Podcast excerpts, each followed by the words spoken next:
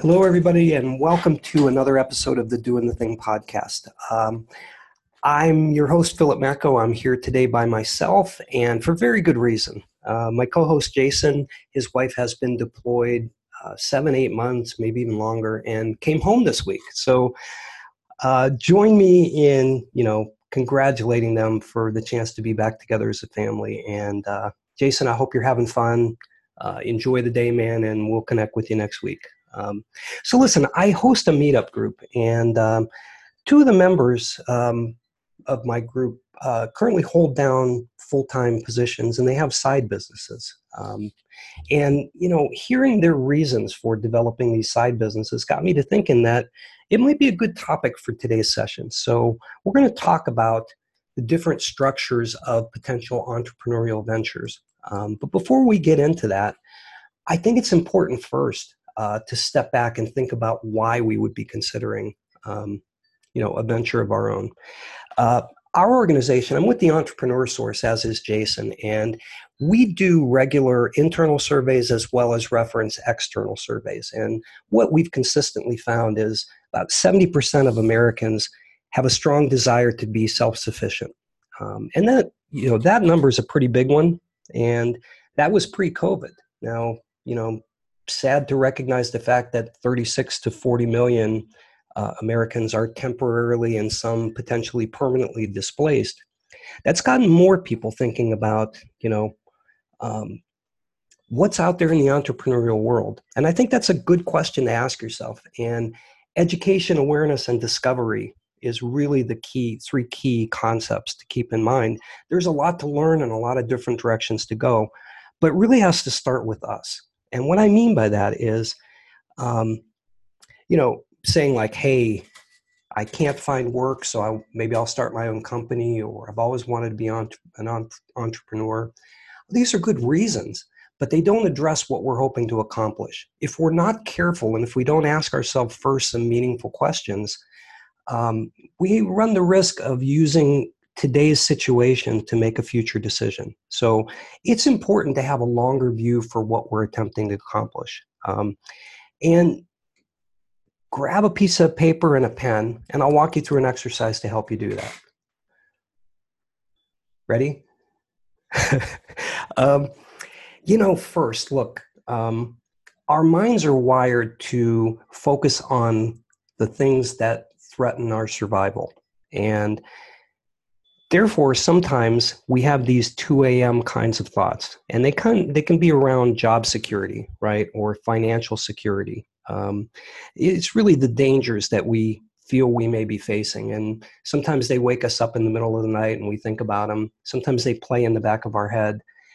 It's really important to give them a name and to bring them out to the forefront and shine a light on them um, so in one of three columns it's important to list out the dangers that potentially you see yourself facing. And again, whether they be long term employability related to age, whether they be wealth and equity kinds of things, and concerns about uh, how those are performing and perhaps declining, um, whatever those dangers are, it's important to form them as a baseline because they're going to inform what you are working towards mitigating, right? Um, so that's column one, thinking about the dangers. Um, sometimes because our mind wires us to protect ourselves first, we may not be considering the opportunities in front of us. And what is it we're looking to accomplish if we were to move into something of our own? Do we want to give back to the community? Do we want a better lifestyle, more time with our family? Is it really only a wealth and equity build, or is it a combination of those things? Um, so when you think about why you got into the business or why you'd want to get into a business, what are those opportunities? My uh, meetup group members, interestingly enough, each of them mentioned extra money, but what they really wanted to do was better serve a market they both understood. One was in the teaching space and providing better re- educational resources to students was really the thing that brought reward from her. Sure, the money came along with it, but she was doing something she was passionate about. Um, the other gentleman is in the IT world and coming up with a better serving solution to the outside market than what he had seen available was really his driver. He liked the idea of extra money, but he was serving a need in the marketplace. And when we think about opportunities, if that's the motivator and driver, if it transcends money and gets into purpose, well, then you really have something potentially to work with in terms of um, doing something on your own. Uh, another thing you may not think about, and you should, is your strengths. You know, do you have a strong peer community? Are you networked within, uh, you know, your community, the town you live in? Will people support you in this? Um, what's your work ethic like? Uh, are you adaptable to change? Do you have strong transferable skills?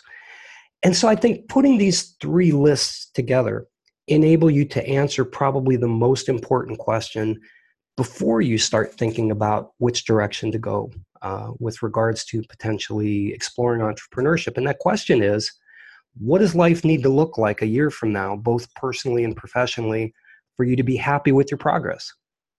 Uh, again, and we talk about this a lot on the podcast. Um, there's always a danger of what we call stepping on the treadmill, um, taking the next opportunity, not because it gets us where we want to go, but it keeps us where we need to be today. And we run the risk of stepping on that treadmill, running very fast, and never getting ahead. And when you're in a place of considering a career change, um, whatever brought you to that crossroad, it's a good chance to think more long term. Start with a blank canvas, draw out the ideal sets of circumstances you may consider, and why not go for those? so, um, that's a great exercise to start with. Um, now let's talk about uh, the various business models and ways to consider entrepreneurship. And there are some new ones, right? Um, certainly, the gig economy is one direction folks have explored. Um, gives you the opportunity in those times when you're not working the quote unquote traditional J job to leverage some of your additional time. Now, if your goal in entrepreneurship is simply to improve cash flow, maybe you want to pay down some debt or have extra money towards a vacation, and that's really all you're looking for from a business, eh, it might make sense to explore the gig economy, right? And that takes the shape of, you know, immediately what comes to mind, right? Uber, Lyft, driver, those types of things. Um, the downside is you're trading hours for dollars. And as long as you're going into it for reasons of extra money um, and not building wealth and equity beyond that, not a bad thing to consider. Um, a second one that has emerged for a lot of different reasons is the fractional workspace. And let's take the Upwork community specifically. Um, here, there's an opportunity to develop your own client base for individual project kinds of consulting whether you're an expert marketer or you're in computer engineering, perhaps you're a sales consultant, leadership consultant, uh, folks will post opportunities for fractional work. Sometimes they're short term projects, sometimes they're longer term kinds of projects. Um, but you have the ability, if you've considered starting your own independent business, uh, personal services business, um, and you don't yet have a robust Rolodex of potential clients to call, working on a site like Upwork gives you the ability to start to build your client portfolio such that it ramps up to a full time sustaining opportunity. If you have the hours to trade and you have the level of expertise, uh, it's a smart play to consider that type of thing. Um, conversely, you may want to jump in with both feet, right? And uh, startup entrepreneurship is uh, compelling and exciting and you know also nail biting. Um, we've all seen the uh, statistics with regard to why startups fail and let's drill into some of the reasons why. Um, people do tend to start companies based on their individual expertise.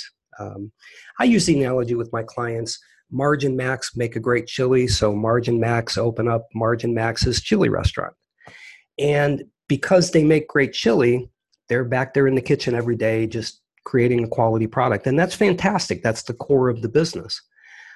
But what potentially aren't they doing? Are they training their staff and developing a management team? Are they pricing in a way that's profitable for the organization? Are they managing inventory? Are they aware of labor laws and health and safety laws um, and managing according to those? Are they aware of the competitive landscape? Do they have a strategy for marketing, retaining clients, bringing new clients in? What are they going to do when a fast food restaurant opens across the street from them? Do they have a plan for that? Um, much of the reason why startup businesses fail, and um, David Gerber's book, uh, The E Myth, is a fantastic one if you haven't read it, but he talks about the reason for failure being working in the business and not on the business. And oftentimes that's a function of undercapitalization. Um, and sometimes it's a function of opening a business around your expertise, and sometimes it's a combination of both. Um, but if you think about it, Margin Max, because they make a great chili, why hire a chef? Instead, we'll go back and do that part of it and we'll save that labor. But all the things that we talked about that they should be doing in addition to that sometimes get sacrificed because they're saving those payroll dollars because perhaps they're undercapitalized. Um, so that I think attributes to why you see such high fail rates in startup businesses. Um, it's also traditionally difficult to get funding for startups. You need to have a business plan. You need to be able to prove your expertise. You need to be able to prove that you can sustain yourself without money from the business for however long it takes to ramp that up. And because there's many people wanting to start businesses, uh, banks can be somewhat selective in who they lend to. Um, so while there's some upsides, complete freedom, you know, to explore an idea, if you have the time to develop a startup, you know, three to five years to get it up running, established, brand recognition, and all those types of things, and you have the wherewithal to hire the right staff and sustain yourself along the way, well, that's an interesting and compelling value proposition to consider. Um, certainly, the last that you can explore is in the franchise brand space. Um, and that's the space Jason and I work in. One of the reasons, one of the several reasons that um, this becomes compelling is oftentimes folk we, folks we work with are in uh, the more mature phases of their career. Think about folks 40 and 50 and et cetera. They may not have the interest to develop something from scratch. Um, so buying into a proven system that has marketing established processes, proprietary systems, uh, and ongoing support and training gives them the ability to learn that system. And because there's a system in place, they don't have to be experts in that field. Unlike the job market, where if you're an engineer, engineering roles become available to you, but stepping outside of that to a marketing company may be difficult. Um, in the world of franchising, they'll teach you the business. What they want are core skills. Um, so that becomes attractive to folks. Now, unlike fractional work and Upwork and the gig economy, and even startups can be inexpensive to get going. Over time, there can be significant expenses uh, associated with keeping the business alive till it becomes profitable. Uh, there's more of an upfront portion involved in franchise uh, franchising, and the things to consider are for that initial investment into a franchise brand, are you getting something significant in return, something that you couldn't create on your own, um, you know, for a, a less investment portfolio? Um, and there's ways to weigh that out. What we do like about um, franchise systems as well is they are measurable. Um, folks are doing this business. Uh, you have the opportunity to meet and talk with them and learn from them how they're performing. Um, so, you know, from a uh, predictable revenue perspective, you can form your own uh, impressions on how that brand might grow and what potential it has. Um, but back to my friends at the meetup group. So, one of the things that we identified between the two of them is the importance of a repeatable system that does not require you personally to do it. And if you're thinking about number one, supplementing your income, and number two, potentially diversifying your portfolio, then a quote unquote side hustle may make sense. In the franchise world, that's called semi absentee. In the startup world, you know, it's a side business, right? But the danger that you run into is if it requires you to keep the business rolling, it's kind of like pushing a boulder uphill. The minute you stop pushing, it's going to roll backwards. Um, so if you're thinking about developing a, a side kind of a business um, and keeping your quote unquote day job, and this is a startup opportunity, from the very start, think about building systems and processes that are replicatable without your immediate attention, because that allows the business to sustain itself, even if you're not directly doing it.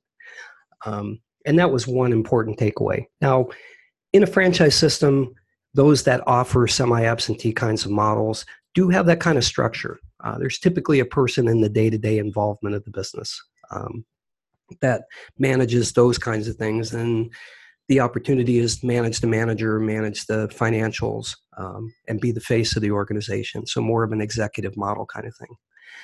Um, but that's what I wanted to share with all of you today. And I hope that there were some good takeaways from this. Um, but again, thinking about the entrepreneurial path, I think, is something we should always do. We should always keep ourselves open to possibilities. Um, in today's world, post COVID, there's going to be a new normal. Uh, certainly, some industries have been affected negatively and perhaps shorter long term, thinking travel, hospitality, entertainment.